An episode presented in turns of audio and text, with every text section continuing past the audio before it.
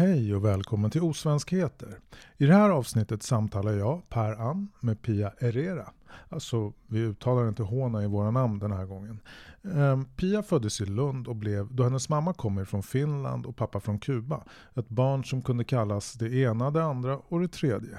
Men hon växte upp i Borås med en stark känsla för Finland och finskhet. Det här är kanske i kontrast med hennes inte så värst finska utseende. Men så småningom blev Pia en sjungande och dansande reseledare, en spansk flygvärdinna. Men hela tiden brann hon också för att plugga, för att bli någonting.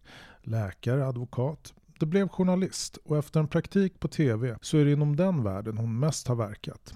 På senare tid kanske ni sett henne på bästa sändningstid i Go'kväll. Ett av de mest typiskt svenska TV-programmen som enligt Sveriges Television själv är citat ett kärt program med spännande gäster, gripande reportage, goda recept och mycket mer. Citat slut. En del av detta mycket mer talar Pia och jag om. Och då menar vi tankar kring förebilder, ledarskap, mångfald och det här hemska ordet som så många svenskar inte vågar ta i sin mun. Alltså det som börjar på R och slutar med asism. Ja, varsågod och lyssna.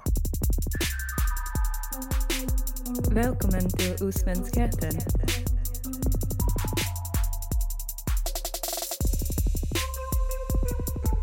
Osvenskheten.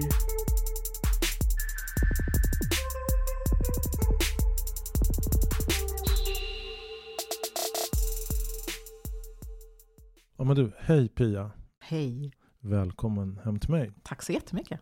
Eh, Vi sitter i mitt kök. Mm. Det är här jag brukar spela in mina program. Mysigt. Eh, Men vi träffades ju på en inflyttningsfest hemma hos Sofia French. Yes.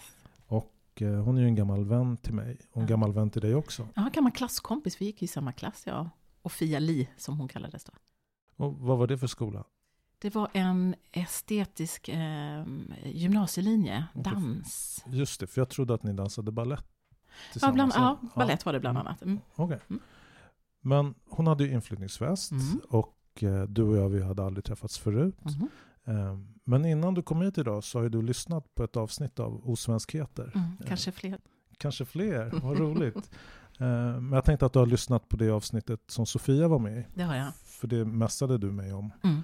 Ehm, där hon efterlyser en majoritetssvensk man som befinner sig i det vita svenska samhället som kan förklara för en annan vit man varför man inte ska använda vissa nedsättande uttryck mot andra människor eller Mm. grupper. Mm. Och lite förenklat tror jag att hon menar att det är viktigt att varsamt hantera språket. Mm. För hur vi tilltalar varandra, det är ju så himla viktigt. Mm.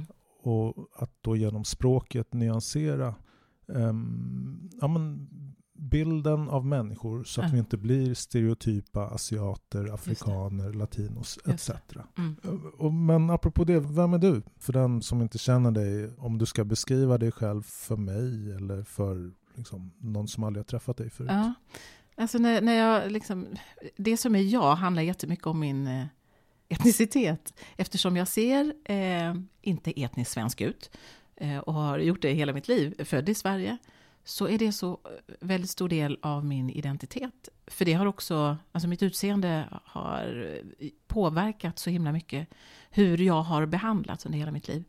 Men om vi bara reder ut det här från början. Ja. Vad heter du? Jag heter Pia Herrera. Eh, jag är... Herrera? Jag tror det var ett H med Ja, men det hörs inte. Det är stumt Okej. på spanska. Så du blir Liksom hela på. tiden utsatt för människor som uttalar ditt namn fel? Ja, men det gör ingenting. Ah, okay. Jag brukar säga hej, jag heter Pia Herrera eh, om, jag, ja, om jag kommer någonstans. Eh, stavas med H. Sådär. Men eh, jag är, alltså jag går alltid händelserna i förväg. Nu tänkte jag säga att jag är 52, jag ska fylla 52 nästa år. Okej. Men låt säga att Ja, jag är grattis i 52. förskott ja, tack så mycket. Det är nästan ett halvår kvar. eh, men eh, jag är född i Lund Okej, av eh, finsk mamma eh, och kubansk svart pappa. okej. Och det var pappa Herrera? Mm, det är pappa Herrera, exakt. Hur var det att växa upp där? Alltså, jag är oerhört tacksam över att jag föddes just i Lund 1970, för det var liksom, det var en tid av eh, ändå relativt många utbytesstudenter. Det var eh, många studenter från eh, olika afrikanska länder. Bara att du säger studenter, Lund är ju en av de tre största universitetsstäderna. Exakt. Så att det var hög intellektuell svansföring Eh, kanske. Definitivt, definitivt. Och dina föräldrar, var de akademiker? Eller Eh, de... ja, eh, min pappa var det när han kom dit. Då hade han eh, läst allt möjligt och väldigt mycket på Kuba och pluggade också i Lund. Min mamma var inte det då. Hon hade läst någon vårdbiträdesutbildning när de Mm. träffades från början. Så småningom så läste hon på... träffades de då? Ja, men de träffades på ett diskotek som heter Akademiska föreningen Wow. i Lund. Det låter rätt torrt. Nej, men det var nog. Ja, men första gången de träffades då, för mamma hade ju varit tvungen att läsa svenska Mm. i Finland, liksom alla andra. Det var ju så hon- tvång. Ja, ja. Men hon, hon pratade väldigt, alltså, eftersom Hon det var var ett tvång. Ja, oh ja. Mm. För det är många finnar i Sverige som har Mm. bott här hela sitt liv. Nej, hon hade bott i, i Sverige i ett år när de sågs. De pratade engelska, för att Mm. hans svenska var inte god nog. Och sen nästa gång de träffades, tre månader senare, då var han bättre. Och Min mamma som faktiskt var jätteduktig på svenska. Hon, Så de dansade på Akademiska föreningens Ja. diskotek. Mm. Ja. Och, Och sen eh, gick det tre tycker- månader. Ja, innan de sågs igen. Okej, det är rätt Eh. lång tid. Alltså, jag, jag, och jag gissar att de sågs något diskotek igen sen. Mm. Och sen började de right. ses lite mer frekvent. Ja.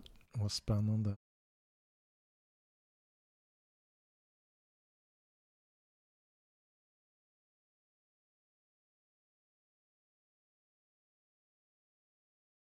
Eh, Det var fint tycker jag att växa upp i Lund. Just eftersom det var, det var helt okej att vara eh, annorlunda. Det var något positivt och jag kände mig bra och fin och allt möjligt. Men sen flyttade vi när jag var tio. Okej. Jag och mamma, då flyttade vi till Borås. Det var inte riktigt samma sak. Eh, det, det fanns liksom ingen utvecklad högskola, vilket ju finns nu. Mm. Men det var, jag tycker att det var en mentalitet som var inte tillåtande. Men märkte du det som tioåring? Jättemycket. Hur då? Nej, men, för det första så bodde vi i det so- socioekonomiskt mest utsatta området. Det- Vi flyttade dit för mamma hade då gått ut eh, förskollärarlinjen, hade gått på Mm. lärarhögskolan. Så hon öppnade Borås första finska förskola. Okej. Ehm, Var din pappa med då? Nej, det var han inte. Så de Då hade bodde inte separerat, han. eller? Ja, oh ja, tidigt. Så jag har liksom inte levt med min pappa förrän, jag, förrän i vuxen ålder faktiskt. Okej. Men eh, det, var, det var oerhört stigmatiserat att vara från Finland. Det var liksom det sämsta. Längst ner på skalan. Men såg du dig själv som en finne då? Eh, eh, bland annat, ja. Både och. Finland har alltid varit väldigt närvarande i mitt liv. Mm. Eh, jag är inte så jättebra på finska. Eh, för att mamma slutade prata finska med mig när jag var liten. Mm. På grund av påtryckningar utifrån. Okej, det var inte så att klassiska- du bröt på finska? Nej, nej. Men, eh, men, men vi, vi, vi har varit i Finland så himla mycket, så många släktingar här. Finland har en jätte, jätte stor Mm. betydelse för mig i mitt liv. Mm. Eh, Men det var tufft att vara både, både finne och svartskalle. Skittufft var det. Och bo med en ensamstående mamma Och, som och dessutom, kämpade? ja, ja, oh, ja, absolut, definitivt. Och i det här området där folk, liksom, andra delar av stan såg på oss, mig, på ett visst sätt, bara för att jag bodde där jag bodde. Och vad var det för människor som bodde i det här området? Det var arbetarklass, det var fattigt, det var eh, eh, lågutbildade eh, och många, många finnar. Inte bara, men väldigt många Mm. finnar. Eh, det och kanske- romer, ganska många också, Ja. finska romer. Tror att det känns skönt för din mamma att bo där? Eh, nej, det tror jag faktiskt inte. Jag tror inte att hon upplevde det på det sättet. För hon hade liksom inte sökt, eh, hon sökte nog inte det finska så. Ehm, sen var det ju förstås väldigt finskt eftersom hon jobbade med finska barn.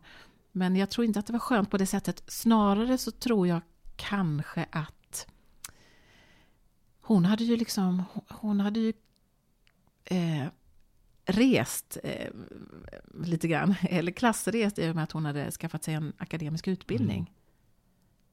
Så, så det var ju lite svårt, det var ju inte så många som min mamma. Så hon, hon avvek ju från gängse Mm. finländare där och Hade då. hon sin familj i Sverige någonstans? Eh, mamma flyttade till Sverige först eh, av syskonen. Mm. Eh, mamma hade, min mamma är död, tyvärr. Eh, hon, de var åtta syskon, så hon flyttade till Sverige eh, 68. Mm. Eh, och sen kom en moster och sen så kom en moster till. Alltså till slut så var det två morbröder som hade kommit till Sverige. Och en, två, tre stycken mostrar. Så det var fem stycken syskon som kom Mm. till Sverige. Men hon kanske kände sig som att hon hade familjen med sig. Vi längtade alltid tillbaka till Lund, verkligen, Mm. verkligen båda två. Vi ville ju egentligen inte flytta, men det var så svårt att få jobb som förskollärare som hon sökte Okej. eh, Hur till. långt är det Så mellan vi- Borås och Lund? Ja, men det tog ju, vad- kan det vara? Eh, Men jag tror att det tog eh, kanske fyra Mm. Ja, timmar eller någonting. långt. Eh, om man hade bil, hade inte vi. Så då åkte Mm. vi buss, då tog det sex timmar. Mm. Eh, så det var, det var långt. Och du hade såklart kompisar där. Ja, jag hade kompisar. eh, Men det var helt okej. Jag fick ju nya kompisar. Mm. Men eh, några har jag fortfarande kvar och kommer att vara vän med hela livet. Men vi saknade släkten jättemycket. Mm. Jätte, jättemycket. Men var kom de att hamna mestadels? Eh, Släktingarna? Ja. Men de blev kvar i Skåne. Ja. Eh, en moster, Heli, Mm. hon flyttade tillbaka till Finland så småningom. Men, så att jag har, jag har min släkt i, min finska Ja. släkt i Skåne. Många av dem. Din kubanska släkt då? Eh, min pappa bor i Mm. Spanien Okej. eh, och resten bor eh, framförallt i Havanna, Okej. men på Kuba. Ja.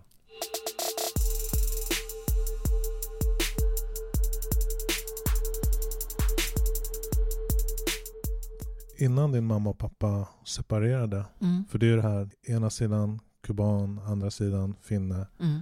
Vad identifierar du mest som? Ehm, det beror på, om du frågar idag så har jag ett svar, men om du hade frågat mig när jag var liten Ja, så hade jag ett annat svar. Nej, men för min mamma brukade fråga, för att jag, jag kommer ju liksom inte ihåg eh, min pappa, liksom, att de var ihop. För det var Mm. så, de var inte ihop så seriöst överhuvudtaget någon gång. Eh, så mamma brukar ofta fråga, vad känner du dig mest som? Är du mest finsk, är du mest svensk eller är du mest kubansk? Eh, jag, jag, jag kan höra mamma härma mig, jag läspade väldigt mycket som Mm. barn.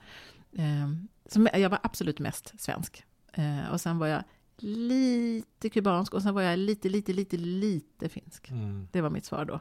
okej. Mm. Men det är typiskt barnsvar tycker jag. Mm. Det är ärligt. Mm.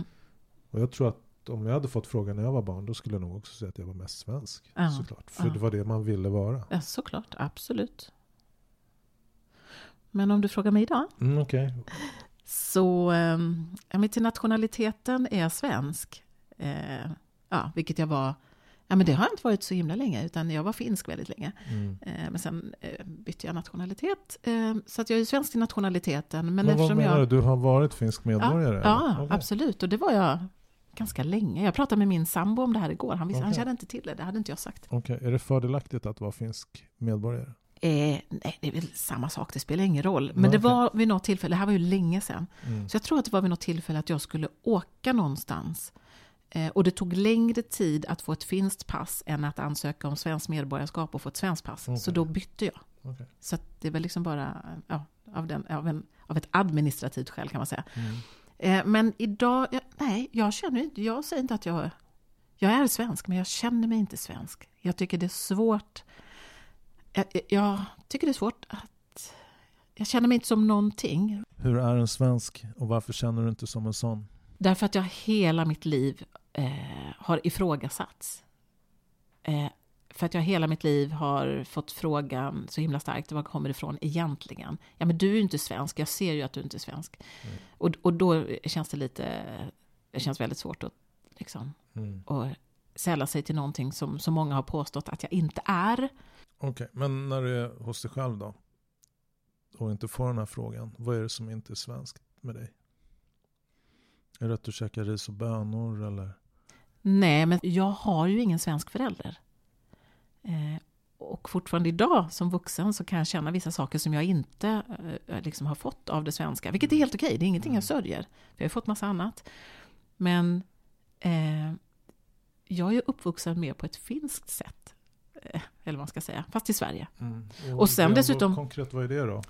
Nej, men, jag, liksom, jag tänker på, mamma är uppvuxen i Finland och det var ju, det var ju fattigt. Hon upp, växte upp jättefattigt. Mm. bodde i en tågvagn, hon och syskonen, Okej. eh, när hon var barn. För då hade mormor och morfar lyckats köpa en tomt, men de hade inte råd att bygga huset, så då bodde de, köpte de en gammal tågvagn. Så, så där bodde de. Ehm, och, och, och jag kan, jag liksom kunde inte alla kan fortfarande inte riktigt alla traditioner och eh, sådana saker som att då och då äter man kräftor och när det är midsommar ska man äta just det här och när man äter julbord så äter man i den här ordningen. Jag kan fortfarande inte det. Nej. Eh, eller att, Är du som bättre på den finska? Ja, och det var inte så himla mycket krusiduller. Det är mer Nej. traditioner och mer måsten i, i Sverige. Så här Mm. ska det vara, så Mm. här har vi alltid gjort. Eh, Mer än vad det är i Finland. Mm. I alla fall i min släkt. Eh, Det är liksom lite mer, enk- det är mer enkelt, opretentiöst. Mm. Eh, Jag kon- konfirmerades inte. Eh, Och jag fick inte aktier, jag har aldrig någonsin fått aktier av någon, varken när jag fyllt år eller någonting annat. Nej, inte jag heller. Nej, inte du heller. Men det var så många av mina kompisar som, Okej, som hade det. men dina kompisar i det här området menar du? Ja, men Eller- jag sökte mig väldigt mycket ut eh, bortanför det området. Mm. Så att jag hade absolut klasskompisar och så som jag tyckte om. Men jag hade vänner på andra ställen i stan. Också för att jag dansade jättemycket och Mm. åkte till stan. Men jag sökte mig, jag jobbade extra på Borås stadsteater. Så att jag var inte så jättemycket i området där jag bodde. Nej. Den här kulturella inputen, fick du den av mamma? Eller skaffade du den själv? Hur kommer det sig? Eh, du, du menar med sång och dans och ja. sådana saker? Jo, men eh, eh, min släkt, eh, min finska släkt, de är så duktiga. De är så musikaliska, de är så duktiga på att sjunga. Mm. Och alla har sjungit, både min mormor och morfar och mamma och hennes syskon. Alla är duktiga på att sjunga, så att det var väldigt mycket sång. Eh, och sen, ja, dansen kom inte därifrån, utan det blev att mamma satte mig på dansskola och jag hade fallenhet för det. Mm.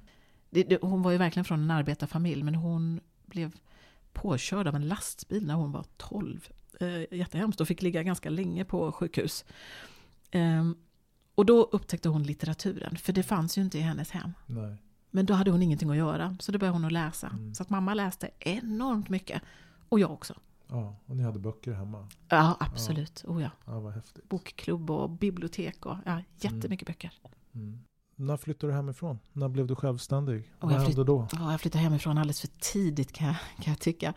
Men För att jag hade då börjat på den här eh, skolan i Uppsala, där Sofia French eh, gick. Och Men då var jag... Från eh, Borås? Det var i Uppsala, ja. ja. Och jag var ett år äldre. Eh, jag hade redan gått en, ett år i gymnasiet när jag eh, började där. Men jag var 17. Okej. Eh, och sen hoppade jag av den efter ett tag. Och då var jag jättekär i en, en... Då blev jag sedd av en svensk kille. Eller jag blev, nej, jag blev sedd av en kille. Okej. Så det var helt Ja. otroligt. Det, det var inte vanligt. Eh, ehm, Ja, det spelade ingen roll.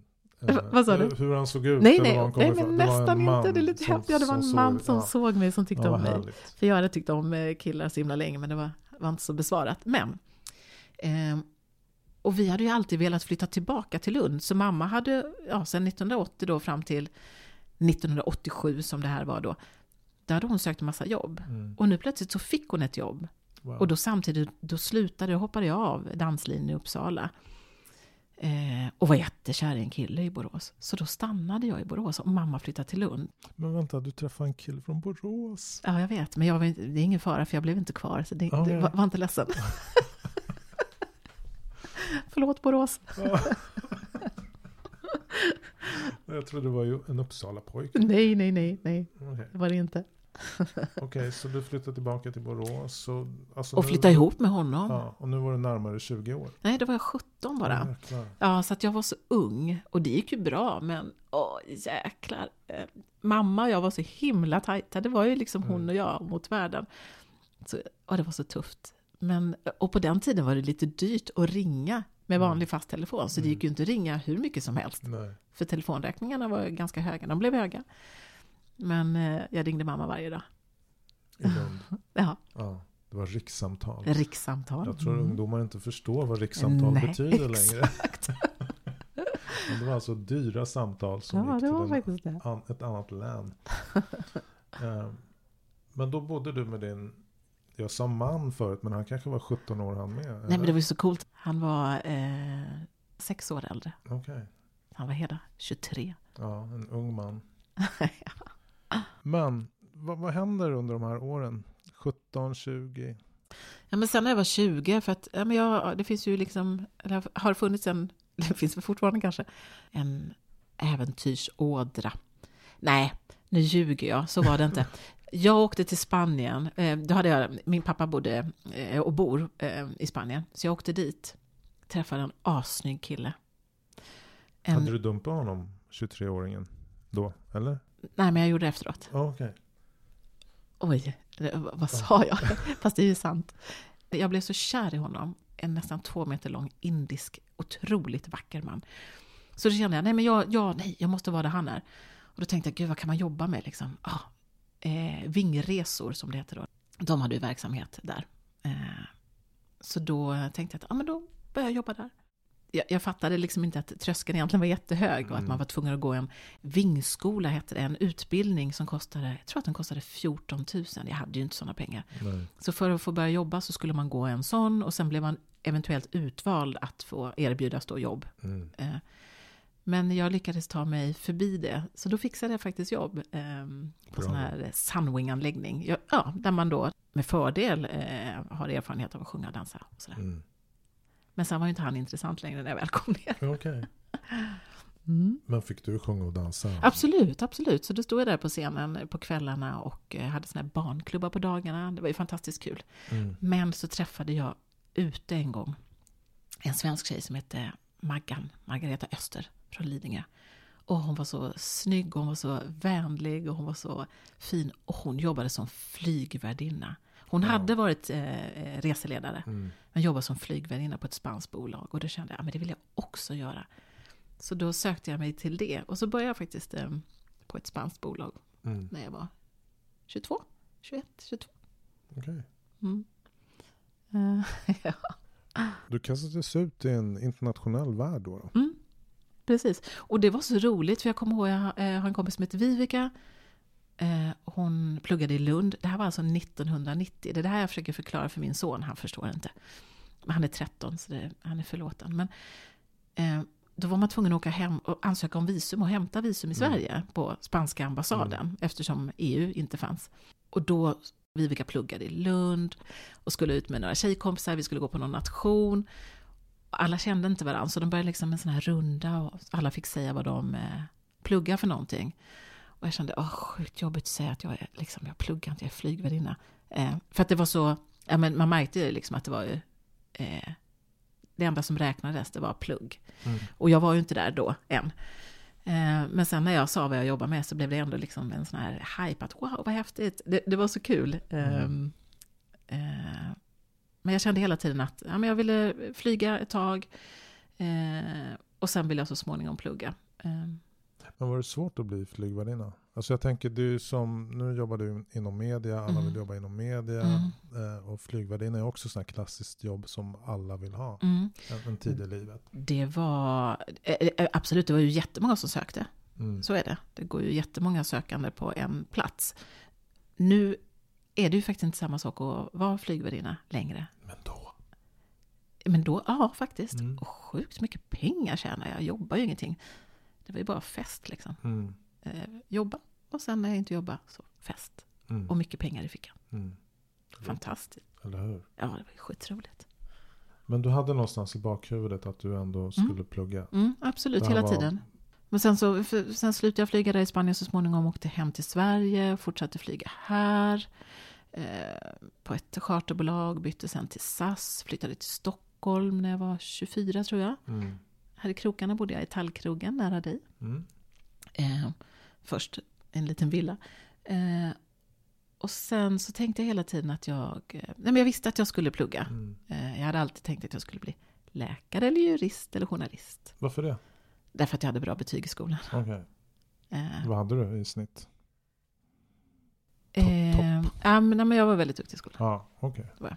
Bra. Eh, men sen hade jag ju hoppat av lite gymnasiet och sånt där, så att jag Mm. läste in på komvux. Men, ja, men, ja, Du visste att dörren stod öppen. eh, men egentligen, jag kanske inte var så intresserad av läkarstudier, men det låter ju bra liksom. Mm. Men jag tänker så här hobbypsykologaktigt ibland tillbaka på mitt eget liv. Och plötsligt förstod jag varför jag hade gjort vissa val. Mm. Eh, jag tänker på att du hamnade i Spanien. Ja. Eh, du tyckte liksom inte att eh, den svenska killen var jättesnygg. Utan det var den här indiska killen som Mm. var jättesnygg. Exotisk. Och sen så kommer det ifrån det här eh, utseendets utanförskap. Mm. Var kommer det ifrån egentligen? Tror Mm. du att det där har, har spelat roll för de här valen du gjorde i den tiden? Absolut, definitivt, definitivt. Egentligen så ville jag, och jag ville fortfarande någonstans, jag ville bli skådis. Mm. Eh, det var min plan. och, så jag, jag, spelade mycket teater när jag var ung. Jag jobbade som teaterlärare eh, under mina sena eh, tonår. Eh, men folk sa, när, när jag då uttryckte då att ah, men jag, ah, men jag skulle gärna vilja bli skådis och söka till scenskolan. Mm. Och då sa folk, ja men vadå, vilka roller, vilka roller ska du få? Eh, och när jag hade hört det tillräckligt många gånger så, så att säga, insåg jag, men nej Pia, du kan inte bli skådis, du kommer inte få några roller, kolla hur du ser ut. Mm. Så då trodde jag eh, på dem, så då la jag ner det helt och hållet. Okej, okay, för ditt utseendes skull? För mitt, absolut. Ditt icke-svenska utseende? Ja, men definitivt. Och sen... Tror du att de hade rätt? Nej, det tror jag fan inte. Verkligen inte. För sen när jag var, nu kommer jag inte ihåg vilken, om det var en gräns på 26 år och så råkade jag läsa det någonstans någon gång när jag, då bodde jag i Stockholm. Mm. Då fick jag för mig sådär supersent att jag måste söka till scenskolan, det är sista gången. Um, vilket jag också gjorde. Och jag kom uppenbarligen inte in, jag kom en liten bit. Mm. Men jag var ju inte förberedd, alltså man, folk gick ju och läste mot en skådespelare mm. och gjorde allt möjligt. Um, vilket inte jag gjorde. Så att jag um, slarvade lite. Eh, jag vet inte, det hade kanske inte gått bättre ändå. Men... Det är många som söker flera gånger ja. och det är många som vet precis vad man ska göra första gången ja. för att de har skådespelare i familjen. Ja, precis, precis. Från och det var det tradition. jag kände liksom när alla människor som var där, det var ingen som, som såg ut som jag. Jag kommer ihåg jag hade supersnygga glittriga satängbyxor, eh, femfixmodell. Mm. Och folk satt liksom nedkrupna nästan i hörnen och pratade Kafka. Nu överdrev jag. Mm. Men jag kände mig väldigt fel utseendemässigt. Ja. Eh, som så ofta. Mm. Men jag tänker tillbaka på 80-talet. Det var ju liksom en tid då eh, Michael Jackson fick inte vara med på MTV. Mm. Eh, det hade inte funnits så kallade svarta modeller på omslaget till, mm. till modemagasin. Um, och ja, men så sent som i förrgår så reflekterar jag över hur vanligt det har blivit med så icke-vita modeller mm. i, i all reklam som mm. står i det offentliga rummet ja. för de här största varumärkena. Visst. Det var ju liksom helt otänkbart på 80-talet. Mm. Så det har ju faktiskt skett en förändring. Det det. Och eh, även på, om man ser nationalscenen Dramaten, mm. där är det flera ledande skådespelare mm. nu med, nu, med invandrarbakgrund. Men så var det ju verkligen inte då. Nej. Mm. Så, eh, men vem vet, du skulle kunna bli pionjär jag skulle kunna bli... Du menar min, min ålder plus mitt, mitt utseende? Vem vet?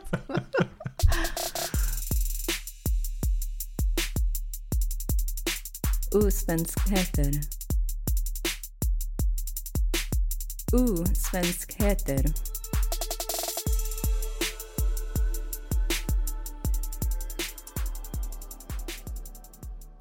Men det blev något annat. Vad, vad hände? Ja, men då flög jag då och så kände jag att men då var jag med min kompis vid, vid Plattan där, med Sergels torg, så fanns det någon sån här studieväglednings någonting. Och så hon skulle kolla någonting. Och då fiskade jag, då tog jag med min katalog. Vad roligt, dit skulle alla knarkarna ha gått. ja, precis, det var för dem. och sen så hittade jag en katalog och så såg jag journalistik och multimedia, 120 poäng som det hette då, Södertörns högskola.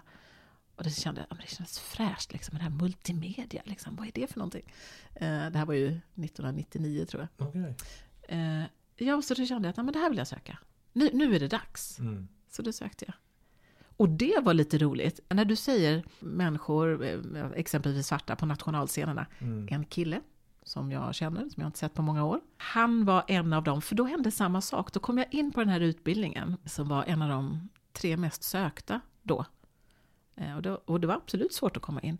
Och det var så många som sa till mig något i stil med att, ja men vadå, är inte det jättesvårt att komma in där? Eh, jo, men alltså, alltså, hur kom du in då? Alltså jag blev så ifrågasatt mm. när jag skulle börja läsa journalistik att jag hade kommit in på den här utbildningen. Men kunde du säga därför att jag har väldigt bra betyg? Eh, jo, det sa jag ju delvis. Det beror på hur, hur väl jag kände dem. Jo, men jo. Men jag blev så paff och jag blev faktiskt jätteledsen över de här frågorna. Även om jag har fått sån här skit under hela mitt liv, men varje gång det händer så blir mm. jag lika ledsen liksom och tappar fattningen en liten stund. Mm. Inte alls så rapp som jag brukar vara. Men du är en människa.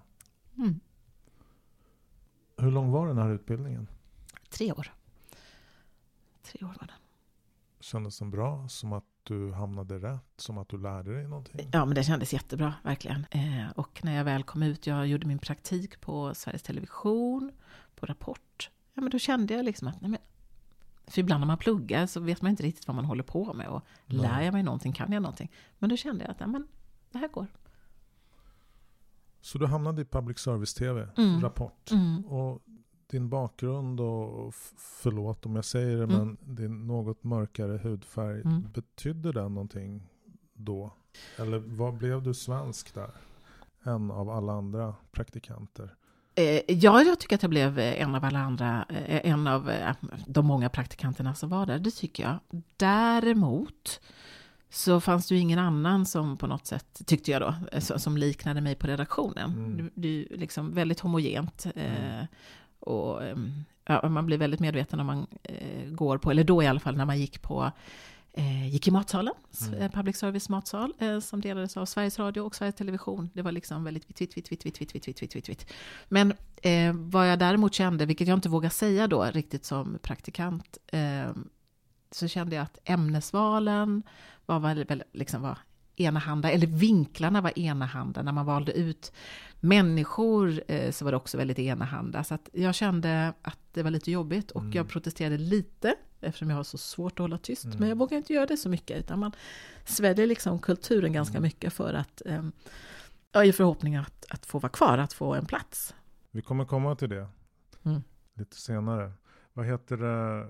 Nu har ju du blivit stor. Du är inte 17 år längre. Nej, 52. Eh, typ medelålders. Absolut. 51 är du bara. Ah, Okej, 51, 51. Jag ska inte prata om år. Jag tänkte säga att du är nästan tusen år gammal. och du jobbar i en väldigt stor och utifrån sett häftig liksom, miljö. Ja. Ehm, och det är public service-tv. Mm. Du har blivit programledare på bästa sändningstid Ja. för God kväll. Mm. Och eh, ja, men i mina ögon är det bland det svenskaste som man kan se på tv. Ehm, jag skulle nästan kalla det för folkhems-tv. Mm. Och, och du säger att du inte känner dig som svensk. Hur är det att vara i det här epicentret? Um, snackas det någonsin om svenskhet eller intersektionalitet? Eller är det någon Nej. slags bara gehör som pågår? För du är ju ändå där. Ja, nej, men det snackas inte så djupt om det. Det finns ju en medvetenhet eh, och verkligen en ambition eh, på, den- på Go'kväll-redaktionen att ha en mångfald i våra program. Mångfald av alla dess slag, bland annat Mm. etnisk mångfald. Det finns absolut en, en mycket god ambition eh, och det görs liksom ett arbete för att komma dit. Men ändå så bär eh, jag andra glasögon än, eh, än de andra på redaktionen. Mm. Jag ser saker på ett annat sätt. Det handlar också om klass. Därför att det är ju en annan sak inom journalistiken. Att väldigt få kommer från arbetarklass. Mm. Det finns ju många perspektiv. Det finns många perspek- Klassperspektivet, absolut. eh, invandrarperspektivet, Mm, mm. könsperspektivet, Mm, mm. hbtq-perspektivet och så vidare. Och så vidare. Och så vidare. Mm. Det blir lager på lager. Ja. Eh, Men eh, det, det pratas om det, eh, vågar jag påstå utan att eh, behöva dubbelkolla, att det pratas mycket mer om eh, de här perspektiven, i alla fall när det gäller etnisk mångfald, sen jag kom till redaktionen. För jag är så besvärlig, jag säger till och jag protesterar och jag föreslår. Och... vad Mm. protesterar du emot då? Nej, men när jag känner att, men vänta lite, liksom, nu, nu, nu blir det helt fel här. Nu, nu måste ni liksom, eh, lyft blicken. Tänk utanför er egen lilla box. Mm. Kan det vara val av ämnen eller personer man intervjuar? Ja, eller? absolut. absolut. Senast idag blev jag eh, lite upprörd. Jag, jag har ju en tendens att explodera. Det är både mitt finska och mitt kubanska. Så då får jag liksom bita mig själv i tungan. Jag blir, jag blir lite för arg, lite för lätt liksom. Jag menar inget illa, men jag, jag blir det. Och vad handlar det om då? Nej, men idag handlar det om, att, eh, om, om vilka som, som vi tar in i vårt program, hur det ser ut. Liksom. Alltså gästerna? Gäster och experter som vi Mm. kallar dem. Liksom. Dels har vi gäster som kommer och pratar, och sen har vi återkommande människor som är experter på någonting. Mm. Och då blir ju jag sur. Eh, men jag får gehör, alltså, och det, för det finns, alltså, det finns ingen illvilja. Nej, jag ser ju att du har en möjlighet att eh, införa och ge förslag och, och, påverka. Definitivt. Och de är lyhörda och som sagt am, Mm. har ambitionen. Så att jag tycker, och jag, jag är så otroligt glad över det, för att precis som du sa, eh, God kväll är så väldigt svenskt. Och jag tycker jättemycket om God kväll.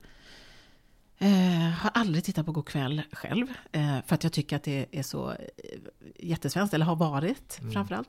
Men jag tycker också att eh, jag har kunnat påverka. Att jag, jag, jag får in eh, massa idéer som jag har på, vad ska Kan man säga? säga någon idé? Nå- Någon idé som jag fått in? Ja, som du är liksom lite stolt över i hemlighet? Absolut, definitivt. Bland annat eh, så, ja men jag har två stycken exempel. Bland annat så har jag eh, fått in Hanna Wallensten som är psykolog och hennes specialitet är Mm. minoritetsstress. Och då hade vi ett jättefint samtal tycker jag.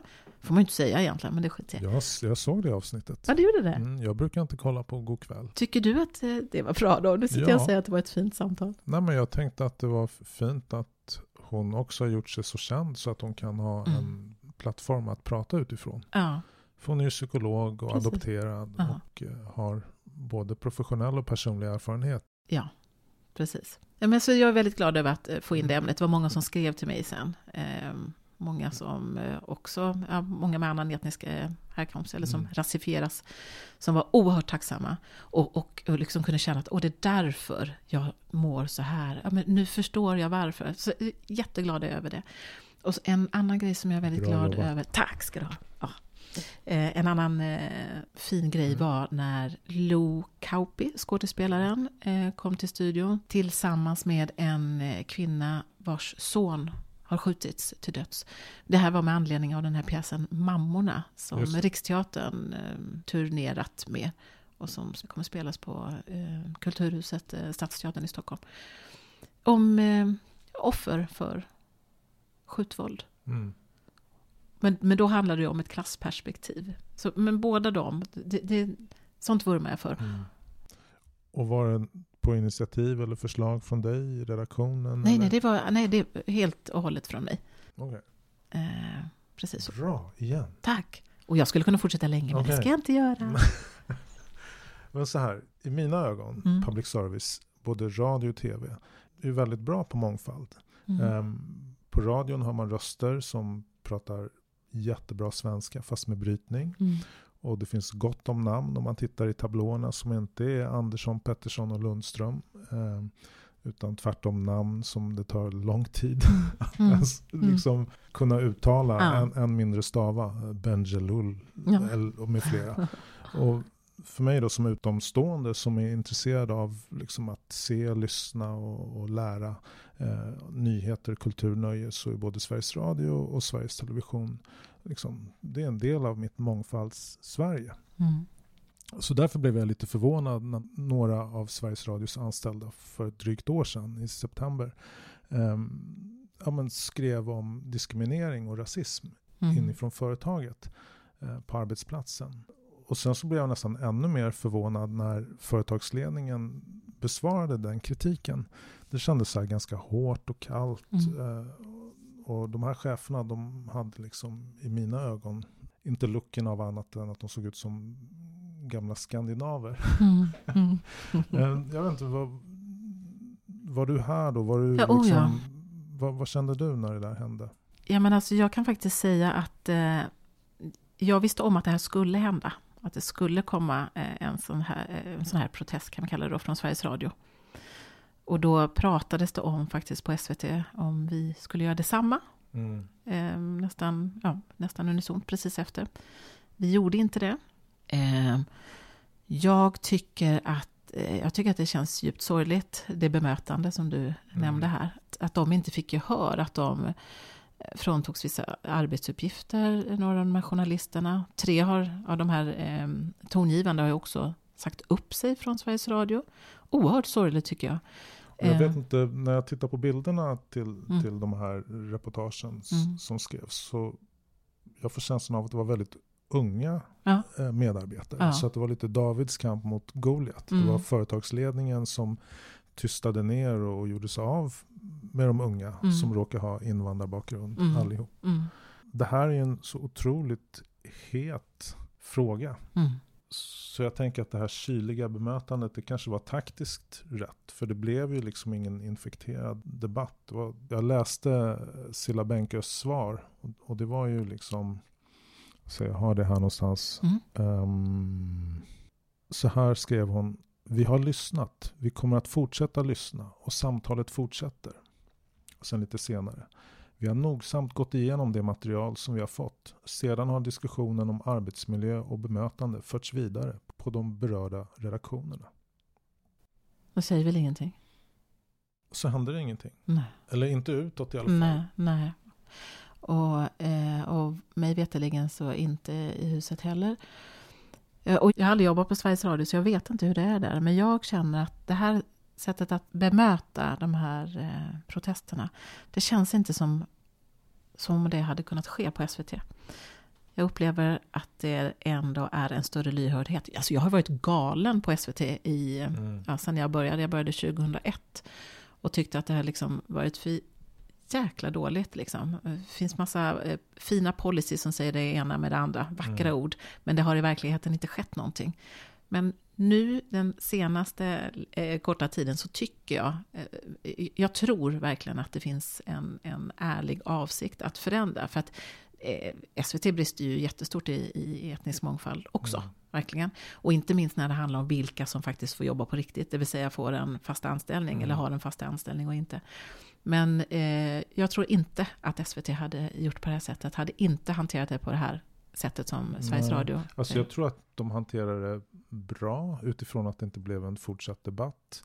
Men samtidigt så, så undrar jag vad, hur kände och hur känner folk mm. inifrån huset? Jag, jag tror inte bra överhuvudtaget. Och Nej. dessutom, det handlar ju om en, det är en överlevnads... Eh, alltså, det, det handlar om överlevnad, att, att finnas, att vara ett företag för alla i Sverige. Mm. Och, och ska SVT respektive Sveriges Radio ha ett existensberättigande så måste de finnas för alla människor. Mm. Och på det här sättet så gör man inte det.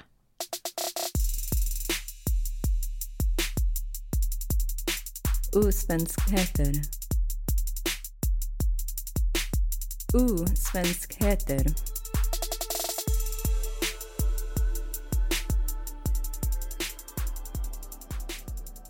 Av en slump, genom en vän som heter Paul Frigges. Mm. Känner du honom? Mm. Ja. Vet du, vi har bott grannar. ja, på Kungsholmen då. Ja, precis. Ja, Samma det- förening. ja, vi brukade bada samtidigt på eh, polis. Polis. polisbadet. Ah, där ser man. Mm, men vi träffades långt, långt tidigare på Ja. en fest på 90-talet. Ja.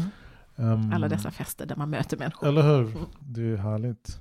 Eh, Men han har varit med och skrivit en rapport som Institutet för mediestudier nyligen har gett ut. Mm. Han har skrivit ett kapitel i den. Och den heter Vitt eller brett. Vilka får ta plats i medier och på redaktioner? Mm. Har du läst den? Nej, jag har inte läst den. Jag vet att han har skrivit, eh, men jag har inte läst den. Jag kan skicka den till dig. Tack, För gärna. den är jättespännande. Mm. Jag har hittills bara skummat igenom den. Mm. Ehm, jag tänkte läsa några passager i den Mm. och, och se om du kan kommentera. Så Ja. vi prata, se vad som händer. Ja, kul. Ehm, citat. På institutionen för kommunikation och medier i Lund undersökte Emma Wendel och Sara Manielius Larsson mångfalden bland experter i SVTs nyhetssändningar. Aktuellt, Rapport, Sportnytt och Kulturnyheterna. Analysen av 25 utsändningar visade att av 52 experter var 90% vita och 92% talade flytande svenska. Den typiska experten i SVTs nyhetssändningar är en vit man i åldern 30-60 år som talar flytande svenska och inte har någon funktionsnedsättning. Det kan ses som ett förväntat resultat. I underhållningsprogrammen är situationen dock annorlunda. Sofie Ragnå och Karin Andersson tog i sin universitet sig an att studera mångfalden bland deltagarna i svenska underhållnings-tv-program år 2005 respektive år 2020. SVT, Kanal 5, TV4 och TV3.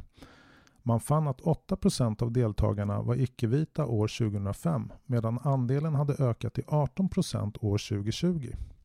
Här hade framförallt SVTs underhållningsprogram en stor andel icke-vita, hela 32 vilket var mer än dubbelt så hög andel som de kommersiella kanalerna 2020. Förändringen mot ökad etnisk representation var alltså stor och tydlig mellan dessa år. Mm. Citat slut. Och jag tänker, ja, vad det gäller nyheterna så känns det sådär. Mm. Vad det gäller nöjen, Mm. lite bättre. Men det är inte så oväntat heller. För jag, jag brukar eh, raljera och säga att det är där vi brukar få vara med. Vi ska, eh, som, som gycklare. I nöjesprogrammen. Ja, precis. Precis.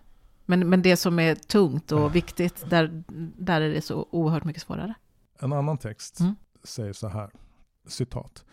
Andelen icke-vita är störst i tv-reklamen följt av tv-nyheterna och lägst i tv-underhållningen. Jämfört med sin grupps andel av befolkningen är svarta generellt överrepresenterade i alla tre innehållskategorierna, i synnerhet i reklam och underhållning. Asiater är underrepresenterade i nyhetskategorin medan personer från Mellanöstern är underrepresenterade i samtliga kategorier. Representation av latinos motsvarar ungefär gruppens befolkningsandel. Men det är också tydligt att de icke-vita oftare har mer passiva roller utan interaktion med andra. Citat slut. Jag ska läsa ett stycke till. Mm. Eh, citat. Edward Peace, en amerikansk medieforskare, kom i en studie från 2001 fram till att beslutsfattare i ledande ställning kan ha en avgörande betydelse för hur mångfaldsfrågor hanteras. Så hur ser det ut på den svenska mediemaktens centrala positioner? Frågan har hittills inte undersökts och Institutet för mediestudier gav därför uppdraget åt researchen Jill Eriksson att hösten 2021 titta på hur styrelser plus VD i landets tio största mediekoncerner och ansvarig utgivare för den största tidningen, det största nyhetsprogrammet i respektive koncern ser ut utifrån ursprung. I mätningen togs suppleanter och personalrepresentanter bort. Jill Eriksson grävde också fram födelseorter. Resultatet visade att de svenska födelseorterna helt dominerade bland makthavarna. Fyra var dock födda i Storbritannien, fyra i Norge och två i Danmark.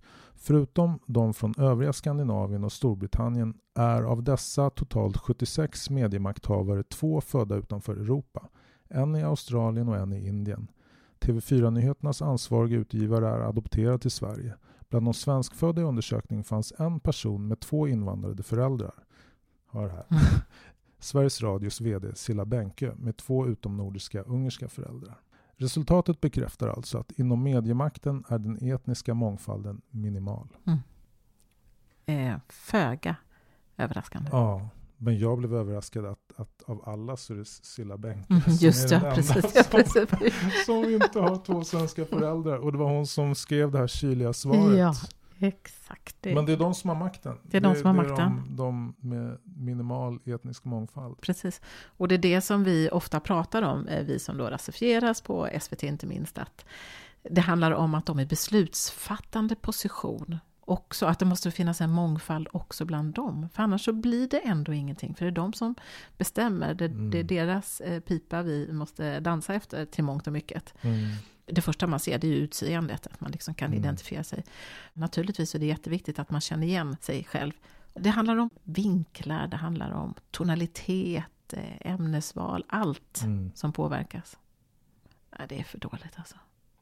Men en del av det här svaret som kom då från ledningen, det var ju att man ska inte behöva komma ifrån Indien för att rapportera om Indien. Man ska inte behöva komma från liksom, det krigsdrabbade området för att kunna rapportera därifrån. Så de menar ju på att bara man är duktig nog så kan man ha vilket ursprung som helst och få jobba för Sveriges Radio. Mm. Fast å andra sidan, om, om man har eh, den som har haft en fotbollskarriär och blir journalist, eh, den har ju enorma fördelar att bli fotbollskommentator. Mm. Men varför kan man inte då, varför ses inte det som en fördel att komma från ett socioekonomiskt utsatt område och rapportera därifrån? För det gör det ju inte. Nej. För det var ju det här eh, de här journalisterna på SR liksom blev fråntagna. De, de hade inte möjlighet att jobba med den typen av frågor som de själva är experter på. Så då, då på något sätt så, så räknas inte det. Ja, det. Ja, jag tänker på förebilder. Mm. Om man som en icke-vit svensk, ja, men som Zlatan, Mm. hans betydelse Mm. för liksom, vad det innebär att, Visst. att vara svensk. Ja. Ehm, och samma typ av förebilder som författare, som läkare, Mm. som Mm. advokater, som politiker och så vidare. Men jag tänker på dig. Du Mm. har ju på sätt och vis blivit en sån här god kväll-person. Mm. Mm. Ja, det har jag. Och du, jag är en god kvällperson. och du har ju redan sagt att du, du drar dina strån till stacken. Mm. Det tycker jag. Ehm, och jag tänker, jag vill tillbaka till den här rapporten, vitt Ja. och brett. Mm. I ett av kapitlen skriver Nicole Cavander, och nu kommer ett sådant namn som är svårt att uttala, Mm. Roshanak Fatayan. Jag hoppas jag säger det här rätt nu, Roshanak. Mm. Eh, Nicole och Roshanak skriver att vi behöver förändringar i språket. Och jag tycker de skriver så klokt och lättförståeligt. Mm. Det, det är i den här liksom världen där vi inte vet hur vi ska tala. Mm. Man måste kunna förklara sig Mm. på ett enkelt sätt. Mm. Så, så här skriver de. Citat. För att kunna lösa ett problem måste du kunna prata om det. Rasism, diskriminering och marginalisering finns i samhället och för att kunna lösa det behöver vi kunna prata om det. Men för att kunna prata om det måste vi alla vara eniga kring vad det är vi pratar om. Om vi inte är eniga kring begreppen som rör ämnet kommer vi aldrig kunna lösa det. Vi faller i problemformulering, faller i målbild och faller i hur vi löser det. Utan begrepp hamnar vi i en subjektiv grop av tyckande och kännande. Vems känslor och vems åsikt som är rätt eller fel är upp till olika forum där den som har möjlighet att skrika högst och synas mest oftast får rätt. För att kunna prata om etnisk mångfald måste vi, som samhälle och land, enas kring begrepp och ordval som för samtalet framåt. För vi som jobbar med dessa frågor på ett eller annat sätt har nämligen en agenda. Vi vill prata om rasism, om rasistiska strukturer, diskriminering, marginalisering och framförallt om hur vithet och makt ligger till grund för allt detta. Citat slut. Mm. Visst. Ja, Jag tycker det är så väldigt klokt Ja. och tydligt formulerat. Ja, verkligen. Inte ens där är vi att vi kan eh, prata om det på ett eh, konstruktivt sätt. Just av de här anledningarna. Och då hamnar man i det här läget då en arbetsgivare har svårt att hantera Pia Herrera Mm. och Per Han i Mm. förhållande till Anders eh, Pettersson och Mm. Eva Lundström. Då är det lättare, då tar man de andra två istället. Mm. Och nu har jag tänkt att du ska försöka hjälpa mig att svara på några av de frågor de ställer i den här skriften. Mm. Eh, därför att det finns väldigt få studier som handlar om hur det ser ut på de här olika redaktionerna. Mm. Där bland annat du sitter. Vad det gäller etnisk mångfald. Och högre upp i de här bolagens styrelse så, så är det Mm. långt ifrån mångfald och mångkultur. Eh, Samtidigt som Sverige då, idag man pratar om att det är 20% av oss svenskar som har någonting utom nordiskt. Mm, jag tänkte säga, i- räcker det? Men det kanske är... Ja, vi kan säga 25 Mm. procent. Eh, Men då kommer några frågor. Mm. Eh, Är du beredd? Mm, mm, jag är beredd. Ehm, Alltså är etnisk mångfald på redaktioner och i medieutbudet betydelsefull? Varför är den i så fall betydelsefull? Ja, det är absolut betydelsefullt. Ehm, eh, nu ska inte jag... Jo, men definitivt. Alltså att, att se, att kunna spegla sig själv eh, i andra människor. Eh, det är det som bidrar till drömmar. Drömmar som sen eh, blir till handlingar.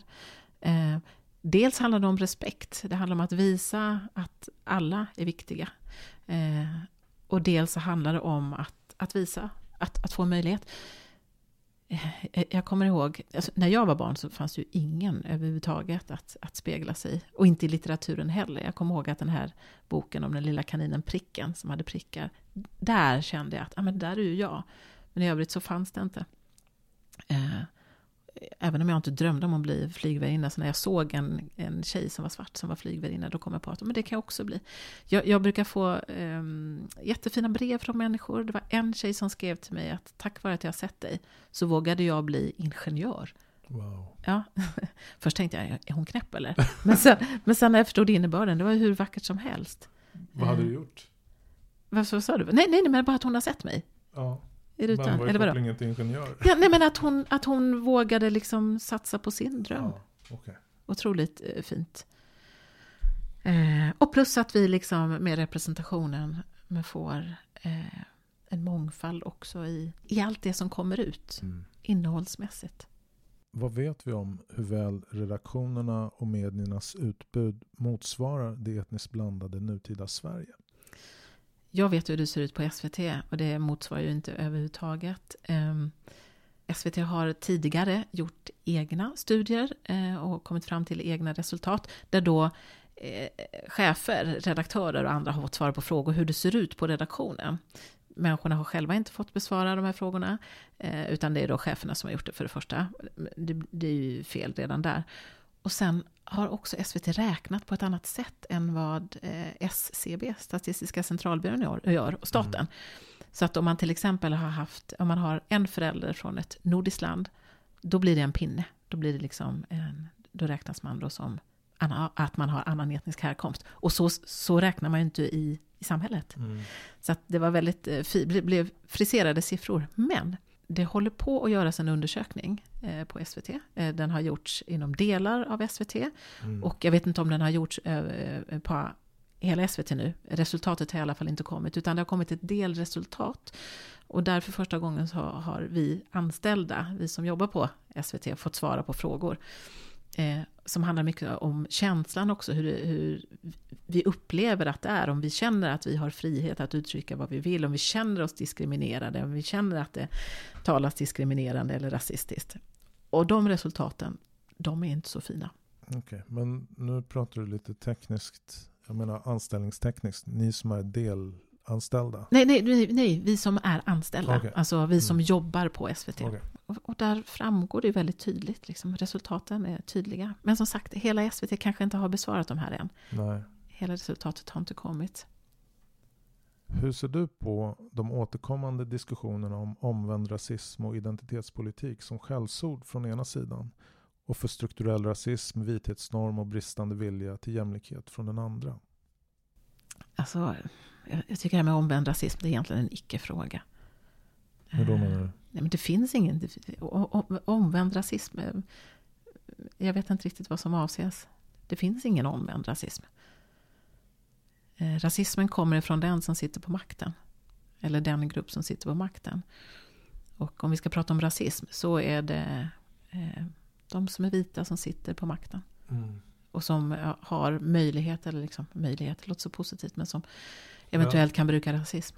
Men om, eh, låt säga svarta raljerar över att vita inte har någon rytm och inte kan dansa då? Jo, men det handlar, Kan- jo, jo, men eh, vad gör det? Det, det är snarare...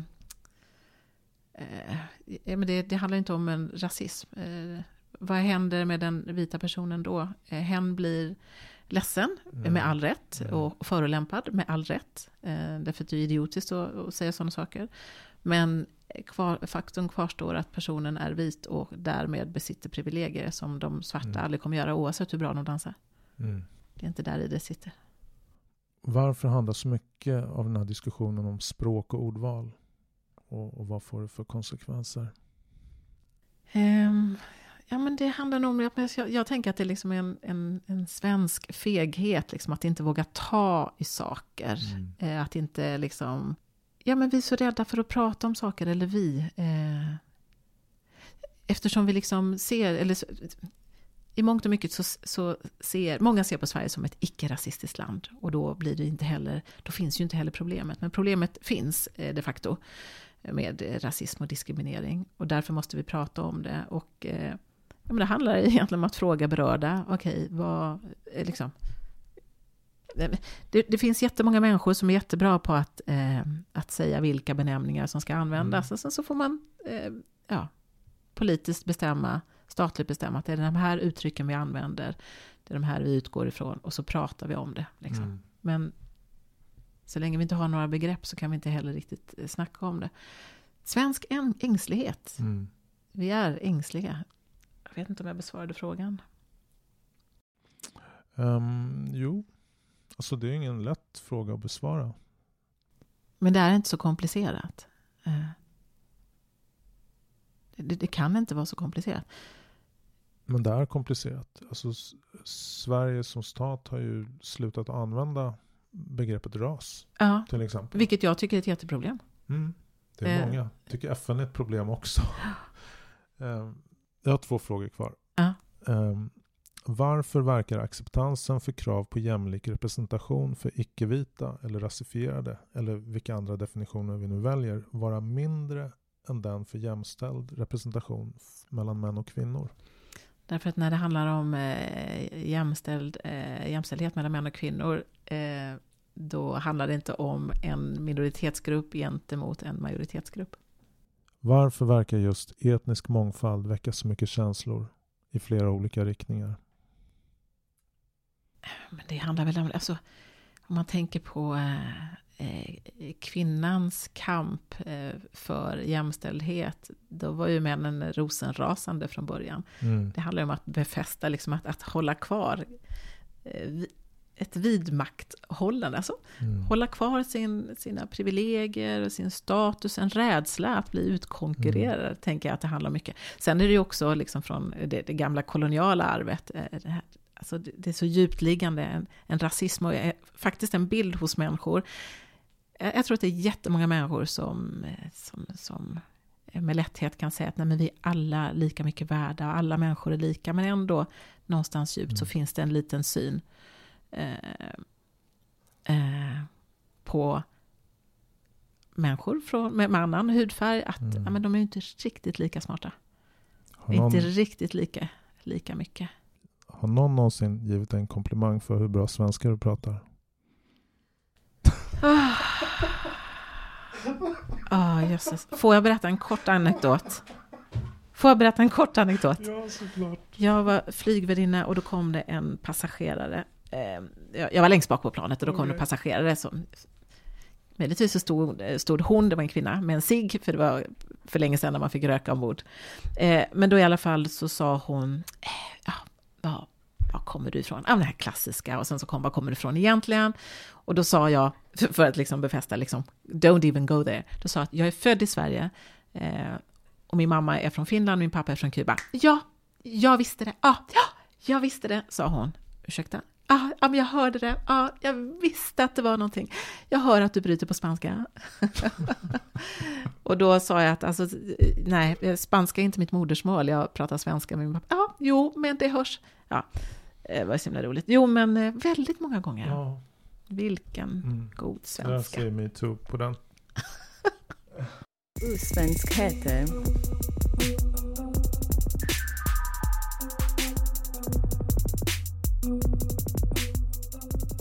Men du, har du någonsin blivit kallad för typisk svensk? Ja, ja men det blir, det blir jag faktiskt ganska ofta av min sambo. Okej. Han tycker att jag är, han säger att jag- du är så svensk och jag försöker säga eh, absolut, jag är svensk men jämfört med många svenskar så är jag väldigt, väldigt osvensk. Eh, Men det ser ju inte han. Hur länge har han bott i Sverige? Men han har bott här i många år, men han har inte bott med någon Okej. eh, så länge. Men vad är många år?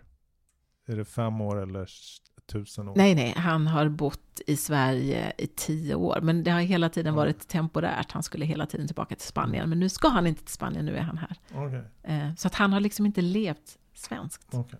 Men ni är ihop? Vi är ihop. Ni inte bara delar lägenhet? Nej, vi, vi både är ihop och delar lägenhet. Okej. För det är min nästa fråga. Har du någonsin träffat någon av samma sort som du och känt samhörighet eller till och med något mer? Eh, ja. Eh, ja, knappt någon gång tyvärr. Det är så sorgligt. Jag har tänkt på det så himla mycket senaste Mm. tiden. Knappt någon gång faktiskt. Eh, men jag har ju insett nu här eh, på äldre dagar att, eh, att, jag, att jag gärna vill ha den känslan Mm. av samhörighet och, och ha någon som förstår mig. Någon som jag inte behöver förklara grundligt för när jag blir utsatt för rasism till exempel.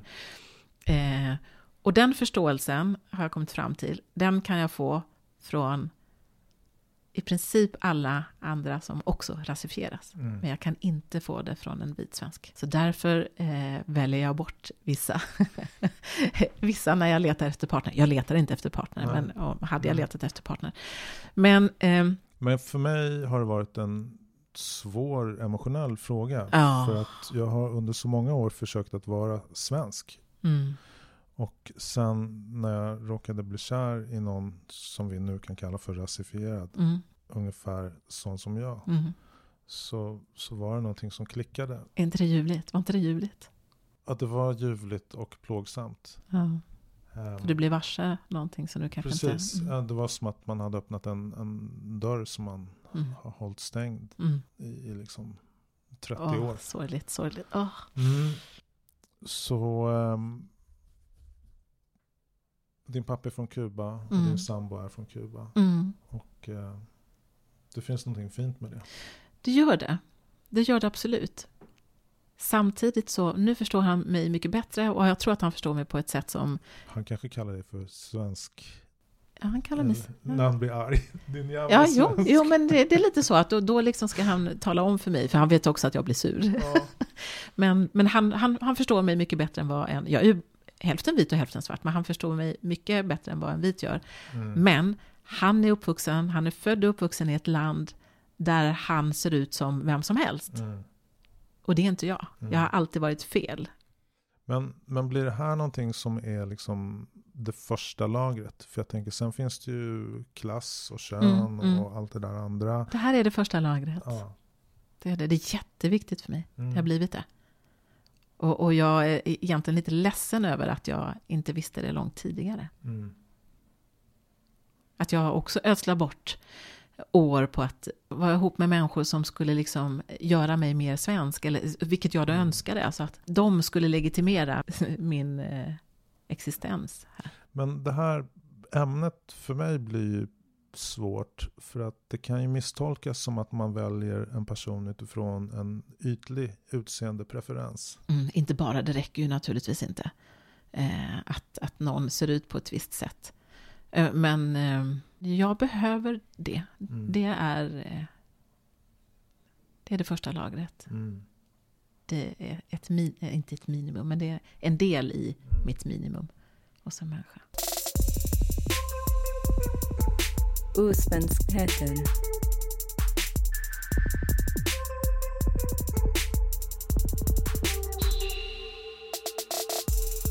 Men du, det är december nu. Jag Mm. tänkte jag, jag skulle vilja avrunda. Även om vi kan sitta och prata flera timmar till. Eh, har du julstress? Det är sista veckan. Det är måndag, det är julafton på fredag. Nej, men jag håller faktiskt inte på med sånt julstress. Verkligen inte. Jag firar jul, Mm. men eh, nej, jag är inte den som håller på att stressa. Eh, hur ser ditt julbord ut? Nej, men jag Finns det- har ju liksom inga sådana här jättemåsten. Jag, eh, eller jo, lite har jag Ja. faktiskt. Eh, Men det är liksom ingen hemma som heller älskar julmat. Jag gör, eh, plockar fram mammas recept på Jansson Mm. och så gör jag Jansson. Ja, och så så är det bara en i familjen som heter skinka, så den gör jag inte. Mm. Den får köpas. Mm. Men lite, ja, lite sill och lite lax och lite, ja, men lite vanligt. Mm. Men det är inte så noga, jag har inte ens bestämt vad det blir. Det får bli vad det blir. Okej. Jansson finns där. Okej, men på Kuba då? Vad käkar man där? Ja, men de firar inte jul så mycket. Det är Mm. nyårsafton som är viktig. Okej. Och då, alltså om, om ekonomin tillåter, vilket Mm. den gör för väldigt få, ja, men då helsteker man en gris. Mm. Eh, och så har man fest och så har man rom till detta. Okej. Ska ni ha en helstekt gris då? Nej, vi ska inte det. Men okej, men nyår. ehm, jag kommer sitta i mellandagarna och klippa det här avsnittet. Mm. Så att ehm, jag kommer tänka mycket på dig och på Kuba och Finland. Ehm, har du någon förhoppning om 2022? Eh, Apropå det här osvenska perspektivet. eh, Eller du får välja vad du vill. Ja. Ja men jag hoppas få liksom många tillfällen att på riktigt eh, glädjas över små förändringar. För det blir inga stora förändringar, pang bom, det är bara att inse. Men att känna att ah, men liksom, nu händer det någonting. Mm. Små saker. Eh, liksom vi har fått en eh, kvinnlig statsminister. Mm. Så något motsvarande. Eh, fast när det handlar om etnicitet. Mm. Kan inte du ta över god kväll då? Ta över, god kväll. Du menar som chef eller? Ja. Ja. Jo, nej, det finns ingen plats. Eller kliva upp i, i SVTs makthierarki. Åh, jag hade så gärna gjort det, men det, det är bara att glömma. Jag, jag önskar att jag, nu har jag jobbat på SVT i 15 år, om jag skulle få en fast tjänst, Mm. fast, ett fast jobb Jaha. någonsin, det skulle räcka för att jag skulle vara glad. Okej. Det här med att tänka på, på chefsposition, det ligger väldigt Okej. långt ja, men om, bort. om man kunde rösta om det skulle jag rösta på dig som chef. Åh, vad härligt. Bara för att eh, ja, Jag ska föra detta vi vidare. sådana som dig.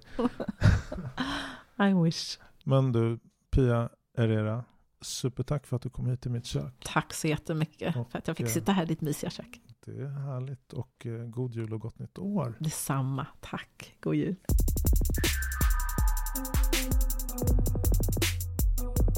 Det här samtalet med Pia Herrera är inspelat hemma i mitt kök i Dalen, Stockholm. Fler program är på gång och snacket lär gå vidare med svenskar som är mer än bara svenskar. Eh, I Osvenskheter kommer vi beröra saker som ursprung, historia, identitet, svenskhet och olika former av tillhörighet. Vill du komma i kontakt med mig och kanske vara med och dela din berättelse och dina erfarenheter? Skriv då till hej osvenskheter.se Och du, kärleken är ju alltid starkare än hatet. Osvenskheter.